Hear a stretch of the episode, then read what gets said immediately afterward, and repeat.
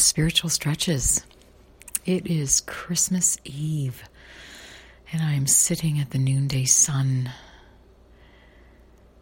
overwhelmed and beautified by this amazing landscape that I live in, the energy of the earth here, the blue, blue, blue sky. We call bluebird sky when there's no clouds, the whiteness of the snow and the minus twenty-one, the cold, yes, the cold that makes everything look crisp and beautiful.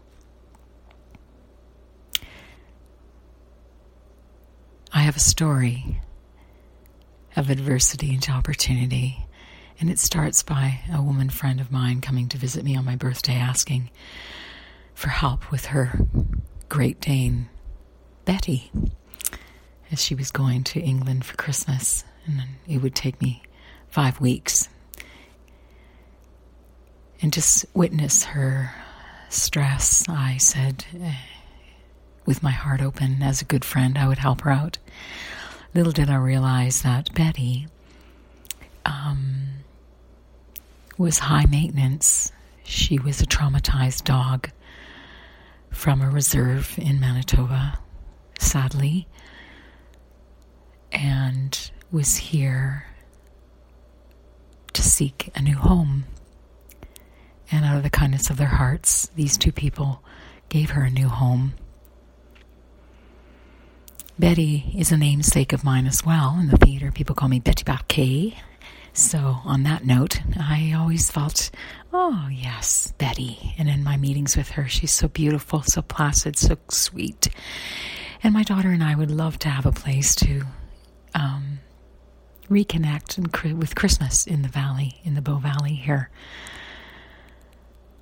Well, I can say Christmas Eve with gratitude in my heart, and I feel very moved that I have learned some very, very deep lessons out of the adversity of being responsible for Betty. I should back up and say that Betty is on medication. She's on five Prozac a day for anxiety, um, a couple of what I think are anti-inflammatory pills for her hips. And being six years old as a Great Dane, they have a life expectancy of about eight. And she's also been a mother as well, but has huge anxiety around other animals, dogs specifically. So I was blessed for two, three days in a row of having four piles of shit, literally, on the inner door of my world, and just getting through my journey of acceptance of maybe I was at my limit in life, maybe I'm not the right person to be looking after this animal. I've, and being honest, brutally honest with myself, that I'm overwhelmed. And in my life, I've always, what I discovered, put myself in secure situations. As a single parent, I always chose situations where I knew I could get through, because I didn't have the luxury of going into an insecure, fish out of water place to be able to um, be responsible or survive. And I found myself in that place. I was like, a, um, what, it, what was I thinking? So with joy and gratitude right now, today, and I feel emotional when I say this, I was lying on my earthing mat, and Betty came over to me. She curled up beside me, and I placed my hands on her heart and the area of her spine that I felt was traumatized. And with my heart open, I could feel very gently the violence and the aggressive abuse that was done to her. And in my meditation and playing Hildegard von Bingham and four thirty-two megahertz for healing the heart and the Moses Code, the sound of God, through the last ten days I've been here, when I felt the energy lift, she turned around and looked at me.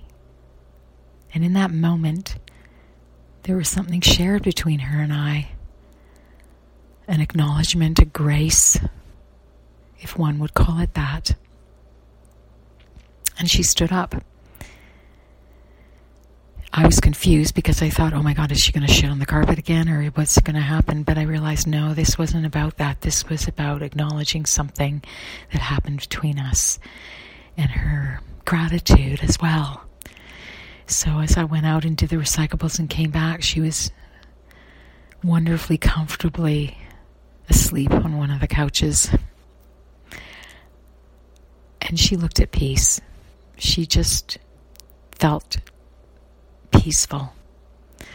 So I raised my glass of this Christmas Eve to you, Betty, and the gifts through your piles of shit that you have given me. There's blessings and disguises everywhere. What can I say? I'm always astounded at the lessons that keep filling my heart. So I hope your Christmas, you can see the blessings, you can feel the gratitude, and enter in that place of peace and bliss. May the light of the universe be always with you. I love you so much.